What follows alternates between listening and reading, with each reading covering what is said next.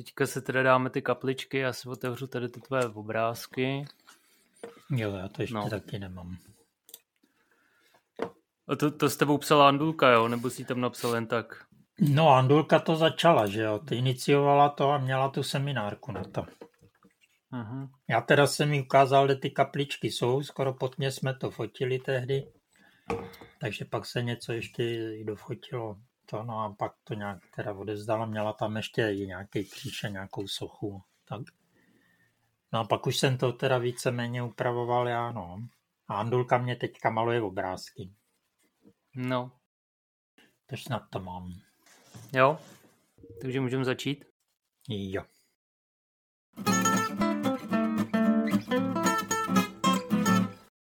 Vážení posluchači, vítáme vás u další epizody našeho kutnohorského klábosení. Tentokrát natáčíme trošičku v předstihu, ale vydáme tenhle díl, jakmile bude v knihkupectvích eh, knížka, o které se budeme dneska bavit. Je tady se mnou na drátě můj teďka Martin Bartoš. Zdravím. Já rovněž zdravím. Eh, rovněž se jmenuji Martin Bartoš a dneska se budeme povídat o kapličkách v Kutné hoře a okolí ta knížka, kterou můžete už teď nalézt eh, na stáncích vašich eh, knihkupců, se jmenuje Kutnohorské kapličky.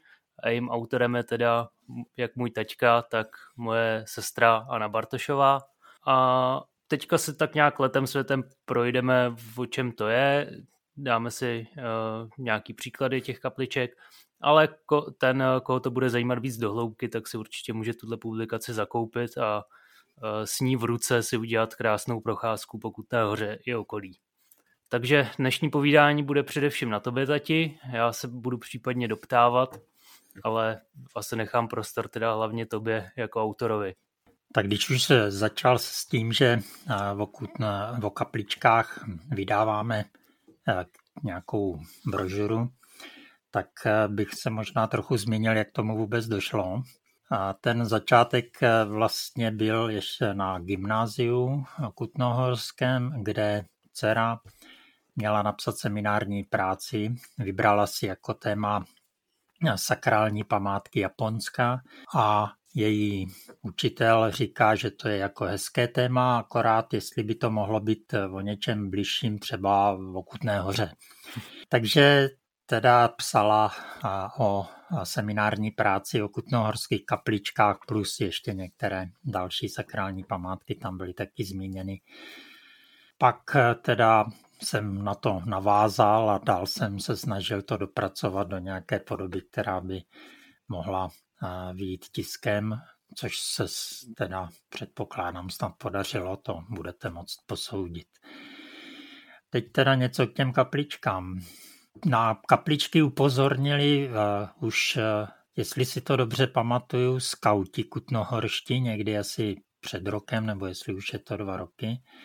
A nemám tady před sebou teď ten letáček, čili nevím ty detaily, ale vytipovali asi 12 kapliček, které jsou eh, zmíněné v nějakém letáčku, který by měl být dostupný v informační službě kutnohorské.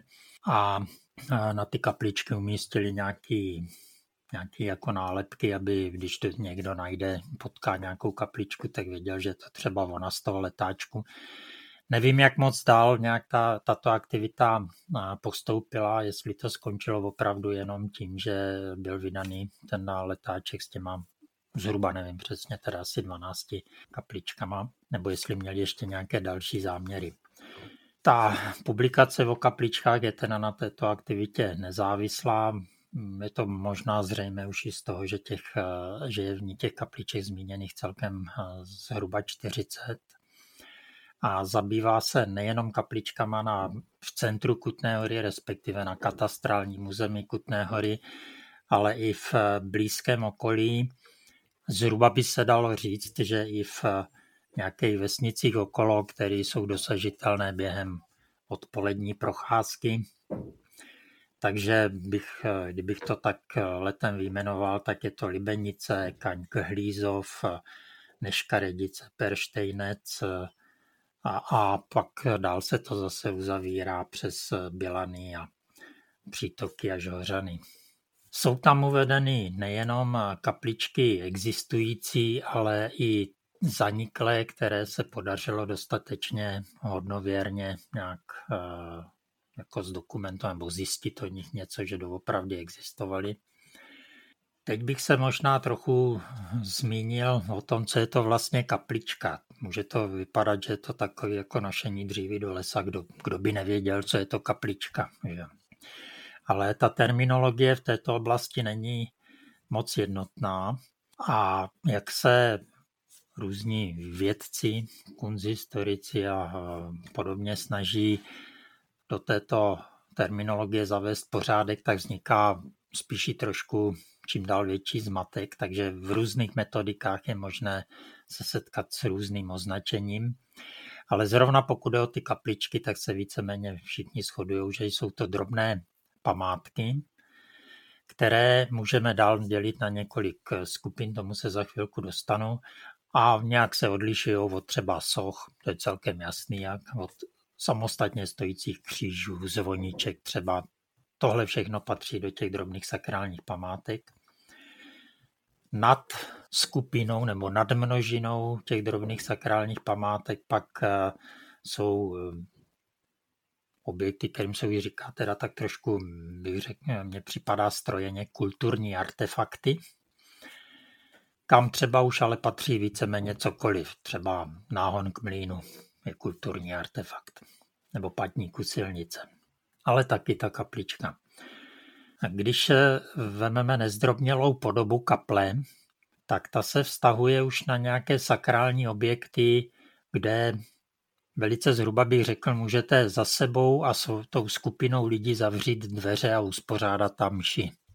Takže kaplí je eh, třeba to, co stojí vedle kláštera Voršilek nebo stavebně spojený s klášterem Voršilek, kaple kláštera Voršilek, to je kaple, není to kaplička, ale kaplička, která stojí o kousek dál v ulici u Kruháku, tam se za tu mříž těžko někdo zavře nějaká skupina osob s knězem a bude tam provádět bohoslužbu, čili to je kaplička. A I když někdy v té literatuře se i těmhle těm velkým kapličkám třeba říká kaple, ale asi je vhodnější nechat to jako kapličky. Ty kapličky dál můžeme rozdělit na výklenkové, to je třeba ta zmíněná u toho kruháku. A dál jsou prostorové, to jsou takové, které v tom nejideálnějším případě mají vevnitř prostor, řekněme tak metr krát metr nebo o něco větší. Mají dveře, za které za sebou případně můžete zavřít, ale jakože by se uvnitř za těma zavřenýma dveřma odehrávala nějaká pobožnost, je taky dost těžko představitelné. Ale ty dveře mít nemusí, takže třeba kaplička, která je v Kouřimské ulici, tak hele, já tě tady přeruším a ještě teda řeknu to, co jsem měl říct už na začátku, že no, případně posluchači si můžou teda na facebookových stránkách najít, uh, najít teda příspěvek k tomuhle z tomu dílu, je to teda na našem Facebooku Kutnohorské klábosení a já tam dám do toho příspěvku právě mapičky, který s tímhle s tím souvisí a kde jsou teda i čísla těch jednotlivých kapliček a my když o nich budeme mluvit, tak eh, se budeme snažit to číslo zmínit, aby se člověk hnedka zorientoval, o kterým mluvíme. Takže ta první u toho kruháku to je číslo 6, jestli se nepletu. Doufám, že jo. Co jsi zmiňoval? A teďka teda 19 eh, je ta... Ta v té Kouřimské ulici na rohu s Vojtěžskou. Jo. Takže tato kaplička žádný dvířka nemá, přesto by bylo možné ji případně považovat za prostorovou.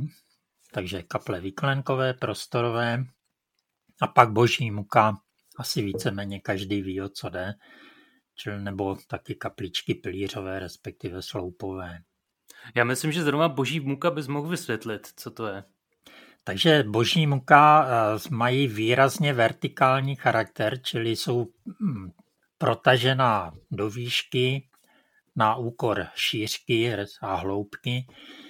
Většinou mají čtvercový dřík, vysoký řekněme nějaký typicky nějaký 3 metry a na tom nahoře je cosi, co má na sobě výklenky, Případně pokud jsou ty výklenky propojené, tak se tomu pak říká lucerna. A tam bývají obrázky, v případě té lucerny nebo i těch výklenků sošky. Celé to vrcholí střížkou s křížkem. Pokud je ten, ten dřík, ta část, na které je ta lucerna, respektive kaplice, pokud je, má čtvercový průřez, tak jsou to pilířová boží muka. Pokud mají, má kruhový průřez, čili je to sloup, tak jsou to sloupová boží muka. Prostě ta klasifikace si v tomhle tom docela vyhraje a má to takhle popsané. No, ale zkrátka není to jako, už to není jako domeček, ale je to teda sloup, nebo tak. teda pilíř. No. Nebo když to teda řeknu hodně drsně, tak ptačí budka na sloupu. jo, jo, to, to hmm. vlastně tak vypadá, no. Ty boží muka jsou teda v okolí Kutné hory troje. Nádherná barokní jsou v údolí Vrchlice u Wagenknechtova mlína, čili kousek od mostu na Dolní Žižkov a dál no, na Malešov. Takže v údolí Vrchlice asi každý, kdo se vydal někdy tím směrem, tak kolem nich teda prošel a možná si ji pamatuje. Takže číslo 30? Jo. Další číslo 31 na okraji Bilán, ty nejsou teda tak, tak vznešená, tak architektonicky propracovaná, ale jsou, je to takový typický příklad božích muk. A pak u Hlízovského hřbitova jsou sloupová boží muka s dřevěnou kaplicí. Ten sloup možná pochází z nějaké jiné stavby, třeba z ze zrušeného křídla z Nových dvorů Arkádového na, na Novodvorském zámku nebo od někud asi tenhle ten sloup nebyl dělaný přímo pro tuhle boží muku. A, takže pravděpodobně druhotně využitý, ale je to krás, jsou taky krásný. To je číslo 32 teda. To, to máš číslovaný takhle nějak jakože tematicky? No, to číslování vychází z toho, jak jsou řazeny v té brožuře. Takže tematicky, jakože jsou to podobné typy staveb, jsou číslama u sebe. No, ono to dělení v té knižce bylo zvoleno teda značně, když to řeknu složitě, tak voluntaristicky. Je to můj osobní systém, který nedoporučuji nikomu napodobovat a který byl udělaný vlastně jenom pro tuhle publikaci, aby se ty kapličky rozdělily do několika menších skupin, aby tam nebyl ohromný blok výklenkových kapliček a pak několik prostorových a ty tři boží muky. Takže jsem si to vlastně rozdělil nejenom na základě té stavební typologie, no konec konců na základě té jsem to nedělil snad vůbec. Takže vlastně mám to rozdělené do několika skupin, kde první skupinou je, jsou kapličky, které mají veliký výklenek, eh, na jehož zadní stěně je kříž eh, s Kristovým tělem v životní velikosti. To je kaplička u hlavní pošty, jako takový hlavní reprezentant, čili číslo jedna na tom plánku. Další pak je eh, u vchodu do sadu pod Vlašským dvorem, do dolního vchodu a další pak je u Novomlínské lávky, která vede přes vrchlici do toho podjezdu Nových mlínů. Kousek od téhle novomlínské eh, kapličky byla další na rohu, kde začíná královská procházka, ta už neexistuje a byl v ní taky tento krucifix. Takže to jsou čísla 1 až 4 a ty to tam máš teda ty zaniklý značený tím křížkem. Křížkem. Mm-hmm. Pak teda následuje další skupina, eh, kde to jsou kapličky, které jakoby jenom rámují něco, co mohlo stát samostatně, čili socha na podstavci, která by klidně mohla stát samostatně, ale tady je nad ní udělaný jakoby takový triumfální oblouk toho výklenku, Typickým příkladem je už teďka zmíněná ta kaplička číslo 6, jestli se nepletu toho kruhového objezdu, kde mm-hmm. na tom vysokém podstavci je teda poměrně malé, malá socha Pany Marie jako královny nebes.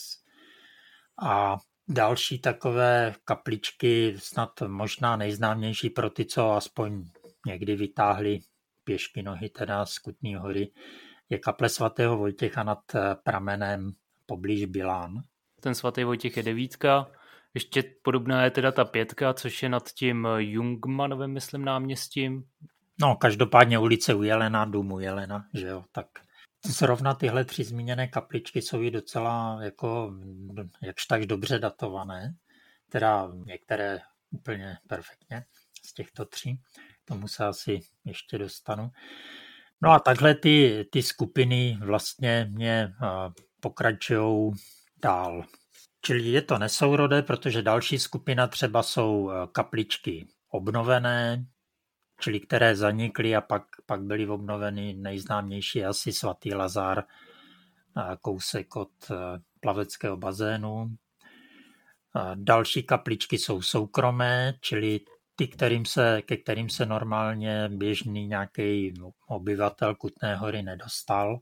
Mezi to jsem zahrnul dvě kapličky, které jsou v areálu parku nebo bývalého parku nebo zahrady Voršilského kláštera. Dneska přesto prochází eh, ta objezdová silnice. No a pak taky v to je číslo 15 na tom plánku, to je myslím, teď nemá Vířská nebo Hornická ulice, teď ani nevím, paralelní s Českou ulicí a tam eh, ve Velké zahradě je kaplička, která patřila teda jenom k tomu, k té vile, co tam stojí. A je to teda krásná mariánská kaplička, bohužel teda ve velmi špatném stavu.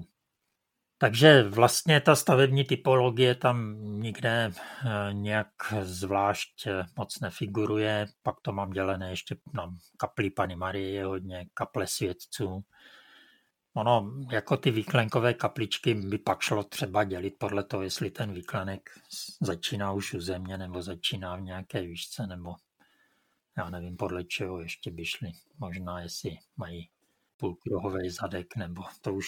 Hm. Čili já jsem si vybral takovýto dělení jakoby na přeskáčku, kdy je celkem jasné, že eh, třeba kaplička, která leží v té zahradě Voršilské, tak může být současně je taky jedna z nich je nově obnovená po té, co zanikla. Těm obnoveným kapličkám bych uvedl ještě to, že e, to, že jsou obnovený, neznamená, že jsou stejné jako předtím. Právě naopak e, snad e, všechny s jednou teda výjimkou se trochu liší po té obnově. Ta svatého Lazara u plaveckého bazénu je ve zhruba poloviční velikosti a i další odlišnosti tam jsou. Menší je i ta kaplička objezdové silnice v tom parku Voršílek. A nejpřesněji ještě byla asi znovu obnovená kaplička Máří Magdaleny na severním okraji Kaňku. Tady máme jako číslo 13. No a vlastně úplně stejn, do stejné podoby byla obnovená nejmladší současně Kutnohorská, ta, pokud to přiřadím ke Kutné hoře, kaplička v Neškaredicích, která, jestli si dobře pamatuju, byla postavena roku 2016. Roku 2018 se o ní zastavila řidička utíkající nebo ujíždějící před policií a snad víceméně okamžitě byla znovu ta kaplička obnovena, takže nejmladší a zároveň už i obnovená kaplička. Pokud je o ty o kapličky jako nějaký teda ten kulturní artefakt, tak uh, asi se dá očekávat, že se objevují s křesťanstvím, nebo nějak, že souvisí s křesťanstvím, ale uh, už předtím, než jsem přišlo křesťanství, tak nějaká sakralizace krajiny tady už byla. Takže dá se předpokládat, že nějaké ty, jak mluví Kosmas už o těch posvátných studánkách a na stromech, takže něco takového mohlo být i v Kutné hoře, když tady v té době to osídlení taky bylo. No tak teďka vám tam rostou ty menhery, že jo? No a to jsem chtěl říct, že to přežívá vlastně i doteďka nějaký tento pocit, že se s tou krajinou něco takhle musí dělat, takže nám tady rostou ty... Neříkal bych tomu radši menhiry, protože menhir by podle mě měl být vyhražen pro echt jako keltskou památku nějakého takového významu. Tady tohle, můžeme říkat tomu pseudomenhiry, to už by zase působilo blbě, no tak vlastně si stačí zapamatovat, že v Kutné hoře žádný opravdový menhir není.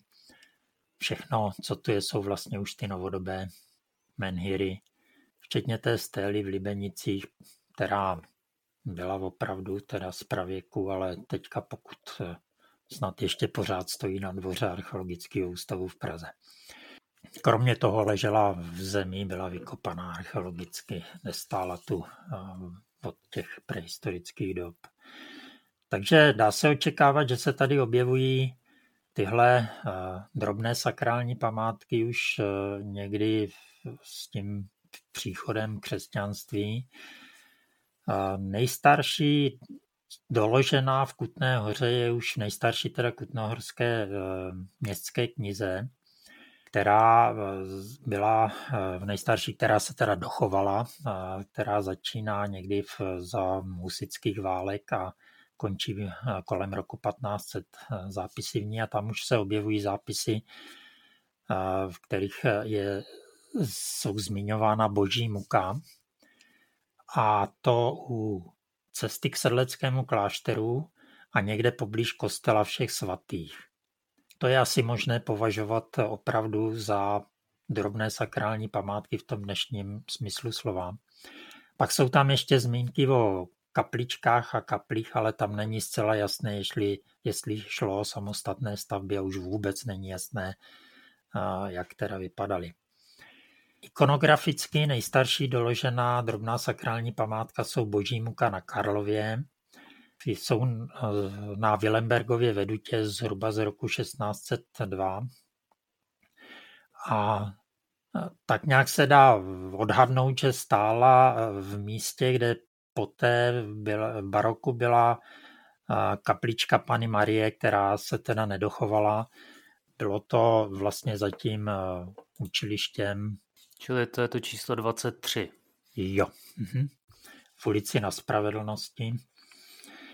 Další eh, doklad o eh, Kutnohorské kapličce je k roku 1634 a to kaplička na rovinách Petra Pavla, o které se celkem běžně píše, že je na místě zaniklého kostela. Není tomu tak, ten kostel stál poměrně daleko odtud, takových asi 300-400 metrů.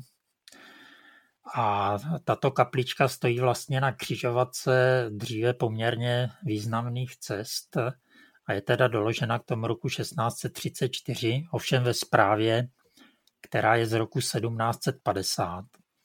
Takže zcela jisté je, že tato kaplička roku 1750 byla obnovená. V té zprávě se dokonce píše i kým co na ní bylo. Nebyla tehdy ještě zasvěcená Petru a Pavlu. A tohle zasvěcení se na ní pravděpodobně opravdu přeneslo až po zboření toho kostela při, snad při opravě na konci 19. století. Pak je ikonograficky zachycena kaplička před Kolínskou branou, dneska už neexistující. Jejím nástupcem je právě už zmíněná kaplička na rohu z Kouřímské a Vojtěžské ulice. Ta existující vznikla a ta doložená 1675 zanikla roku 1822, když se dělala dnešní silnice. A to je jaký číslo? 19, myslím, že to je. Takže postavili znovu trošku posunutou a v jiné podobě. Moc si to asi neuvědomujeme, ale ta cestní síť, ty takové ty hlavní silnice vznikly právě někdy zhruba, nebo vznikaly v doby Marie Terezie řekněme ještě v té první polovině 19. století, že se dotvářela ta, ta hlavní síť. Takže pravděpodobně cesta z Kutné hory na západ eh, na Kouřím, respektive na Kostelec, už před tou uh, Kouřímskou branou šla trošku jinudy. Vlastně ta uh, hospoda na Bábě nebo zájezdní hospoda v přítokách, eh, která stojí vlastně dneska u téhle silnice, je to na křižovatce na, na Bilany, tak eh, ta silnice v těchto místech vede o několik set metrů jižnějíc, než pravděpodobně původně vedla. Bohužel jediné, co se dochovalo z téhle doby, kdy tyhle silnice vznikaly a teda případně z období o trochu dřív je první vojenské mapování a to není zrovna nějaké kartograficky přesné, takže se ty původní průběhy cest spíš odhadují. Jisté teda ale je to, co jsem říkal o té kapličce, že zbořena byla při stavbě té dnešní kouřímské ulice a silnice v ní roku 1822. No a dál by se takhle dalo pokračovat. Další kaplička, které opravdu existují nějaké písemné doklady, kdy vznikla je 1688. Aha, to jsem si tady zapsal špatně v tom. Takže 1688 by měla být kaplička před Kolínskou branou. To je ta v České ulici. V České ulici proti klubu, no. Takže 25, no. Mm-hmm. Pak eh, roku 1716 Jana Křtitele na Kaňku a roku 1718 eh, kaplička před hlavní poštou. Ta dnešní kaplička je její kopií, protože v eh, zhruba kolem roku nebo před rokem 35 byla ta původní kaplička přemístěna na to současné místo. Přemístěno pravděpodobně znamená, že ji změřili, zbourali a znovu postavili z toho materiálu. A což bylo vidět, když opravovali plot, ten pilířový plot, co je vedle, tak e, tam prostě bylo vidět, že ten sloupek je starší než ta kaplička. A, a zbourali, protože stála uprostřed rozšířené silnice, kde teda ta její existence by byla opravdu taková trochu nešťastná. Čili to je ta jednička a mluvíš teda o tom, kdy se vlastně Masarykova ulice narovnávala, aby hmm. to byl takový ten bulvár a ne, aby to byla teda... Jo, no nebo spíše, spíše rozšiřovala, jo. Jo. A jelikož tam, co je hlavní pošta, tak tam, tam stál statek, kde to moc jako rozšiřovat asi nešlo tím směrem, tak to rozšířili na tu druhou stranu, kde nic nestálo a tím pádem ta kapli, jenom ta kaplička. No. Tahle ta kaplička je zachycena na mapě, eh, kromě toho, že teda existují ty písemné doklady, kdy vznikla, tak je zachycena na mapě z roku 1747, která eh, hlavním tématem té mapy je císařská strouha, její průběh eh, městem až a hm, předměstím kolem Sedlecky, Kostnice až na severní svahy Kaňku k turkaňskému a spíš plánovanému prodloužení na staročeské pásmo, kde teda měla pohánět a na tom turkaňském poháněla voda, teda šla tím tou strovou vodotěžné stroje. Jsou tam na té mapě zachyceny další dvě kapličky. Zaniklá kaplička nad Hlízovem, někde v prostoru křižovatky, kde z té státní silnice odbočuje cesta do Hlízova. Ta snad existovala ještě někdy v 50. letech, ta kaplička.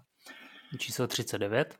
A pak eh, kaplička svatého Jana, je to u vody, takže nejspíš nepomuckého, která je na té mapě zakreslena přímo na mostě přes tu císařskou strouhu. A ta císařská strouha v tom místě je to dolní konec Jungmanova náměstí, tak protekala takovou bezejmenou uličkou, do které se vstupuje barokní branou.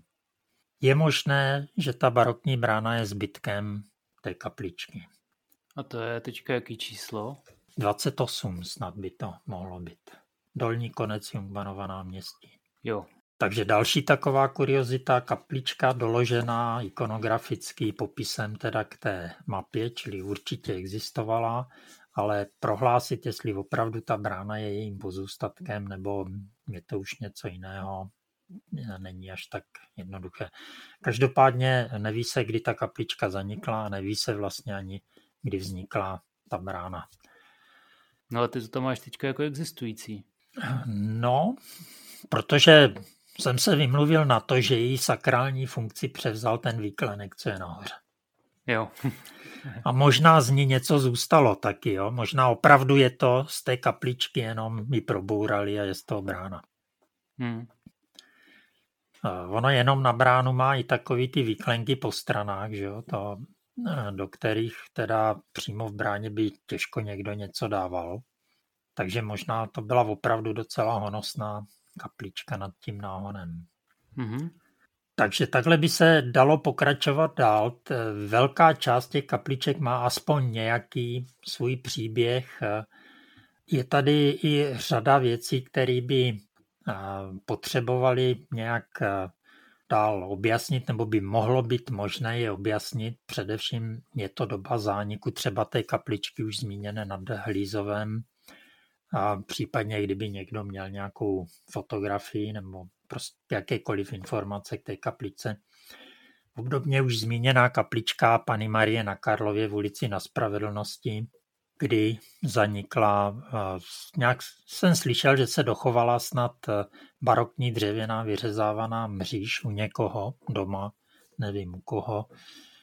To muzeum by určitě uvítalo, kdyby dotyčný to místo nějakého spálení, vyhození, tak věnoval tomu muzeu. Takovou trochu záhadou je skupina kapliček okolo Nových mlínů, kde to vypadá, že všechny cesty do toho areálu byly hlídány kapličkama. O té existující, která je dneska na druhém, nebo byla postavena na druhém břehu vrchlice, než jsou nové mlíny na okraji lávky vedoucí k těm novým mlínům, o té jsem už mluvil. Mluvil jsem i o té, co byla západně eh, na začátku královské procházky. Asi nejméně jasná je kaplička, která byla východně.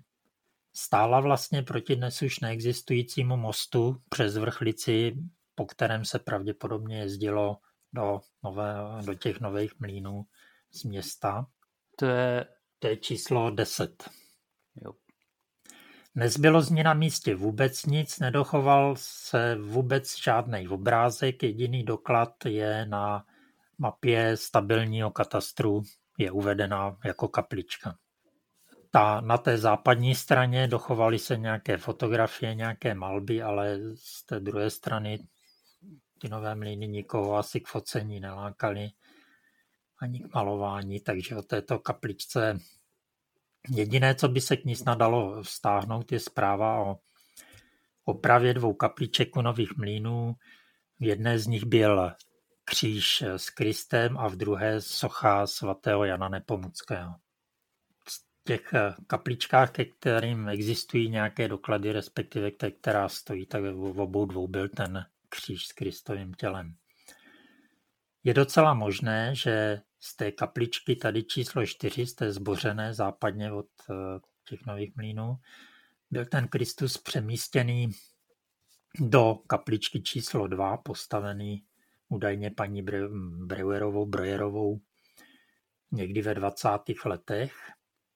A nebo možná i do té kapličky na tom tady číslo 3 na konci té novomlínské lávky. Datování té existující kapličky u té lávky je obvykle vztahováno k letopočtu, který je na brance vedoucí na tuto lávku 1806. Osobně si myslím, že je to datum opravy té branky, kdy byla opravená na vrchol, byla dana empírová socha, přitom ta branka ta nemá žádné jinak náznaky empíru, ta empírová váza je teďka nahoře. Takže ten letopočet si myslím, že je spíš možné stáhnout k opravě než ke stavbě. A ta kaplička, tam si nějak nejsem jistý, tam, tam může být taky třeba zase ještě o 100 let mladší pomalu. Možná bych rovnou zmínil, pokusil jsem se nějak metrologicky ty kapličky teda si změřit a vyhodnocovat a trochu zvláštní je, že tahle kaplička má velice tenkou zadní stěnu to je opravdu na jednu cihlu postavenou, je to jako kantka, jo, jako není to ani 10 cm snad ta tloušťka. Což teda na ty barokní kapličky zrovna moc eh, nepasuje. Ovšem s jednou výjimkou. Je, je možný, že u barokních kapliček někdy ta zadní stěna v tom výklenku vůbec nebyla a celý to bylo už předělaný nějakým dřevem. Ušetřili si práci, otvor zacpalý obrazem na nějakým dřevě namalovaným. bylo to jednodušší. Protože v obdobně tenkou zadní stěnu má třeba i kaplička nad Perštejncem, která je teda zcela jasně barokní. No a když už jsem u těch meteorologických věcí, snad polovina těch kapliček má výšku zhruba 3,7 metrů. Což si myslím, že je způsobený tím, že to tak asi těm zedníkům vyhovovalo. Ty velký zednický kozy z mýho mládí, který si ještě pamatuju, měli tak asi dva metry. No a na to, když si vylezli, tak, tak to akorát tak dozdili do těch 3,7 metrů. Jo. Takže už nepokračovali tím, že by na to vymýšleli nějaký další kozy, že by si na to dávali. A... Nebo stavili lešení. Nebo stavili lešení dokonce. Hmm. A tři kapličky z konce 19. století mají výšku 6,4 metru zhruba. A to je ta už zmíněná několikrát u kruhového objezdu číslo 6, jestli se hmm. nepletu. Jo. A pak ta ujelená. To je číslo 5. A svatý Vojtěch. A svatý Vojtěch Ubilán. Přičemž Ujelena je datovaná 1883, svatý Vojtěch 1892 a ta u toho kruhového objezdu bývá kladená někdy tak asi 1850. Ale zase osobně si myslím, že vznikla asi spíš tomu roku 1900. A zase by to bylo na nějaký povídání, má svůj, taky svůj příběh vlastně. Předchůdce, který stál jinde, dokonce předchůdce stál na předměstí, tahle kaplička už stojí vlastně ve vnitřním městě a, a tak dál. Čili jak říkám, většina těch kapliček nebo značná část z nich má i trochu nějaký příběh, který by ale šlo doplnit a zvláště vhodné by to bylo u těch, které teda už eh, neexistují. Naštěstí v Kudné hoře jich není moc. A další, co je možné tak nějak s povděkem kvitovat, tak je, že většina těch kapliček, až opravdu na výjimky, se dá říct, že je udržovaná, opravená. A těmi výjimkami bohužel je i kaplička na té mapě číslo 20 za nemocnicí, která je takovou šípkovou růženkou a téměř doslovně, akorát to trní, v kterém roste, není šípkové, ale akátové. Je v sadu velmi těžko přístupná, kdyby k ní chtěl někdo jít, tak ať počítá s tím, že se bude prodína, prodírat ehm, případně malinovým houštím, čili další trní, akátama, náletem kde čeho. Ale potká pak teda krásnou barokní kapličku, která asi původně vypadala daleko honosněji než teďka. No a zcela jistě teda byla v daleko lepším stavu. Ne, že by ještě hrozil zánik, ještě nějaký ty roky vydrží, ale teda je ve stavu opravdu špatném. Ale jak říkám, je to jedna z mála výjimek. Možná ještě něco málo o tom, proč se vlastně ty eh, drobné sakrální památky stavěly. Tím důvodem nemuselo být nějaké náboženské přesvědčení, protože do této skupiny jsou řazeny třeba i smírčí kříže, které spíš jsou právními památkami, nebo zvoničky, které spíš byly jako úřední stavby z doby Marie Terezie, že jo, začne hoře, začne se zvonit na zvon ale u kapliček pravděpodobně ta sakrální funkce je to první, co člověka napadne. Když se ale podíváme eh, podrobně, kde byly postaveny, tak eh, není to, nebo je to někdy, z, je tam vidět i nějaký další důvod. Poměrně často je to na hranici katastru.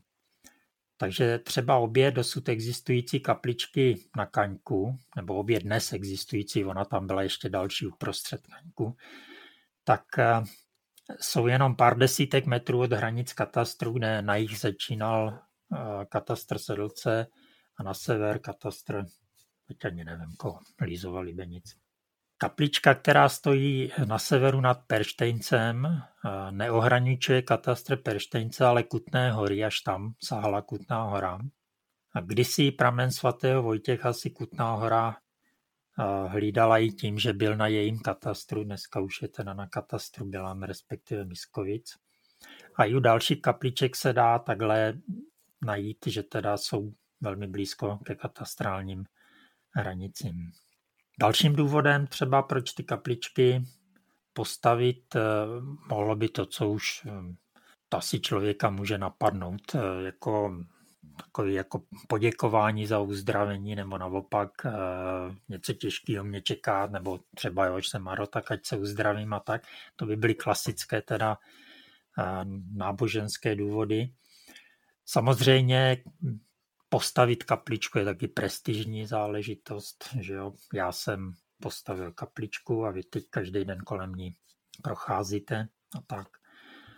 A pro dnešek teda ta kaplička má takový asi hlavně spíš citový význam pro ty lidi, co jsou na tohle nějak citliví.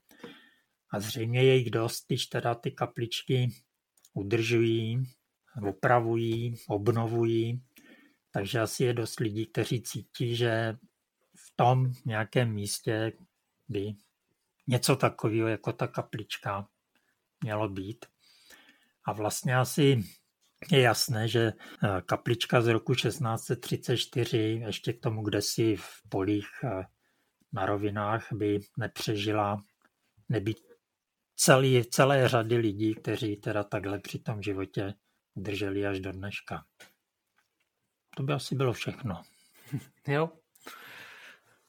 Tak já k tomu ještě teda bych dodal, co se teda matně, velmi matně vybavuju ze svých studií, eh, že vlastně ten jako z takového toho etnografického hlediska, jak jsem mluvil o tom, že ohraničují vlastně katastr té obce, nebo jak se říká intravelán a extravelán, mm-hmm. takže zároveň to mohlo mít i takovou tu, eh, řekněme, až pověrčivou, ten pově, řekněme až pověrčivý aspekt, mm-hmm. v tom smyslu, že tady ten jakoby svatý domeček udrží všechno zlé venku a uvnitř té obce už bude jenom jako to dobré, že jo. Mm-hmm. A proto jako spousta třeba těch božích muk a te, nebo obecně teda té drobné sakrální architektury se právě nachází na hranici toho intravelánu a extravelánu obce a to už od toho středověku.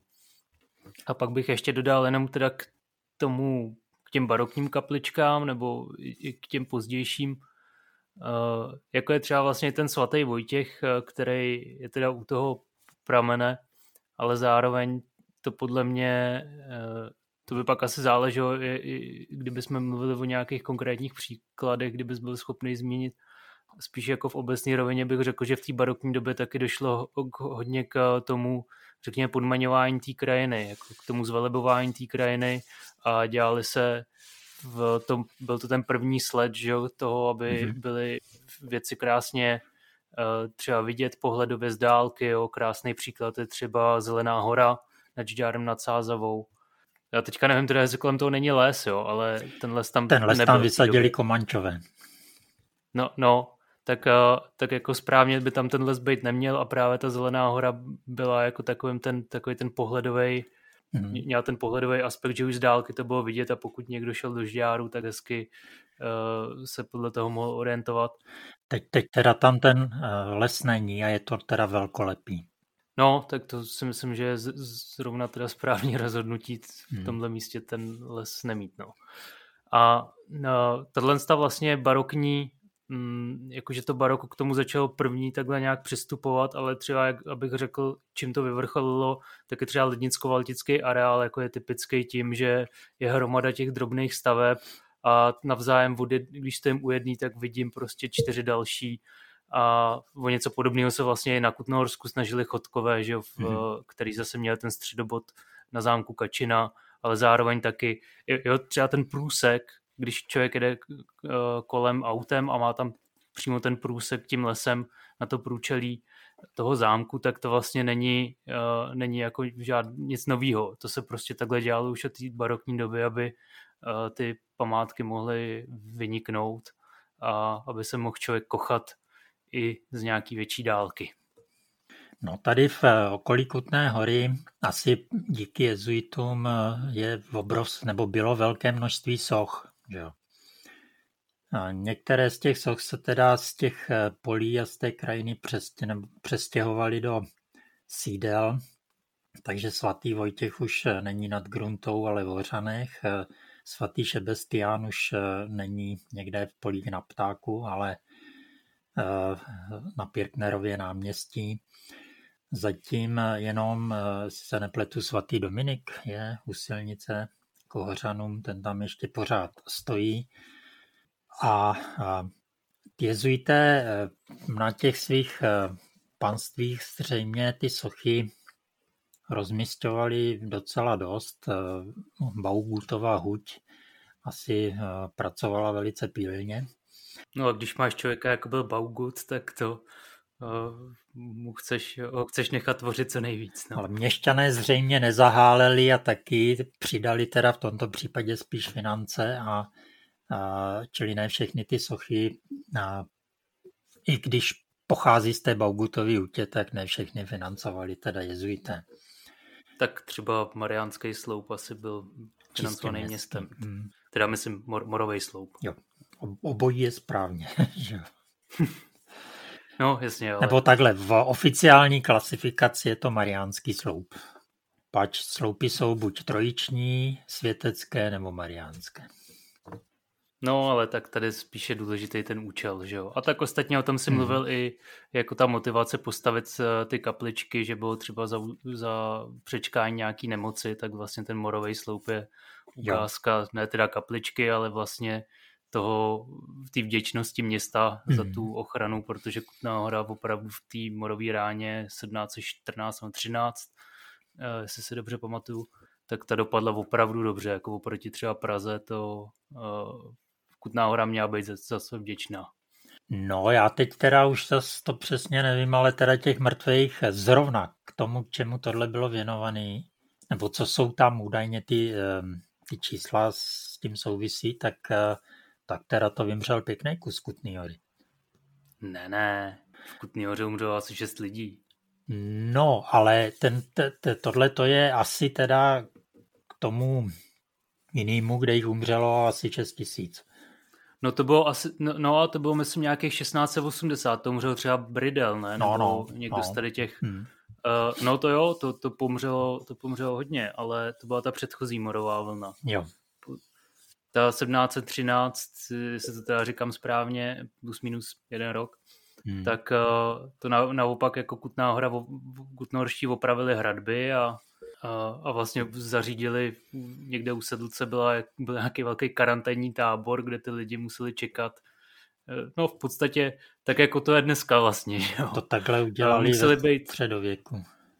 No, museli být prostě v karanténě, aby, aby bylo jasný, že, že nemají ty uh, příznaky té nemoci a pak no. teprve byly vpuštěný do města. A to město opravdu se díky tomu ochránilo před tou nemocí. Ale hezky je, že ani ty krysy tam nevlezly, nebo kdo to šířil. ty nakažený. No. no jedna ta paní, ta používala na tajňačku nějakou tu fortnu, uh, kde si u České ulice, myslím, že tam, že tam byl, mm-hmm. byly nějaký, že fortna znamená teda, že to není jako brána, ale malinký dvířka a ta se pak teda nakazila, ale pak se teda na to přišlo, že jo, hnedka ji izolovali a dvířka no a to, teda pečlivě zabarikádovali. A to ty, co dneska teda povykujou, jako jaký jsou přísný opatření, tak by si měli přečíst, jak se to řešilo tehdy. Zatlučený dveře do baráku a akorát jim psi, psi dírou strkají jídlo. A žádná televize, aby se zabavili. No, každopádně to jsme teda odbočili, to stejně mm. určitě bude někdy samostatný díl jenom o uh, morovém sloupu. No je to, i ta historie toho morového sloupu je docela zajímavá. Každopádně, abych to vrátil zase zpátky na tu kolej, tak bych řekl, že prostě v té zbožnosti tehdejší uh, to uzdravení uh, prostě mělo i ten duchovní rozměr a tím pádem ten člověk, pokud měl ty finanční prostředky, tak uh, tu vděčnost projevil třeba tím, že postavil tu drobnou sakrální stavbu. Byla to jedna z možností. Hmm. O něco smutnější varianta byla, když ve své závěti odkázal majetky na znovu obnovení kaple božího těla a pak se to použilo na něco úplně jiného. Pač eh, dědicové a ty, co o tom rozhodovali, měli jiný názor. Takže i tohle se dělo. Ale postavit kapličku nebylo až tak... Eh, možná bych tu zmínil ještě jeden případ, eh, teda zatím ne zcela jasný. Jistý Brych eh, v tom barok, barokní době chtěl postavit kapličku, snad bydlel v Tylově ulici, tak jestli někde tam. A, ale trošku mě to připadalo, že ta jeho stavba je asi něco jak to vaření polívky ze sekery.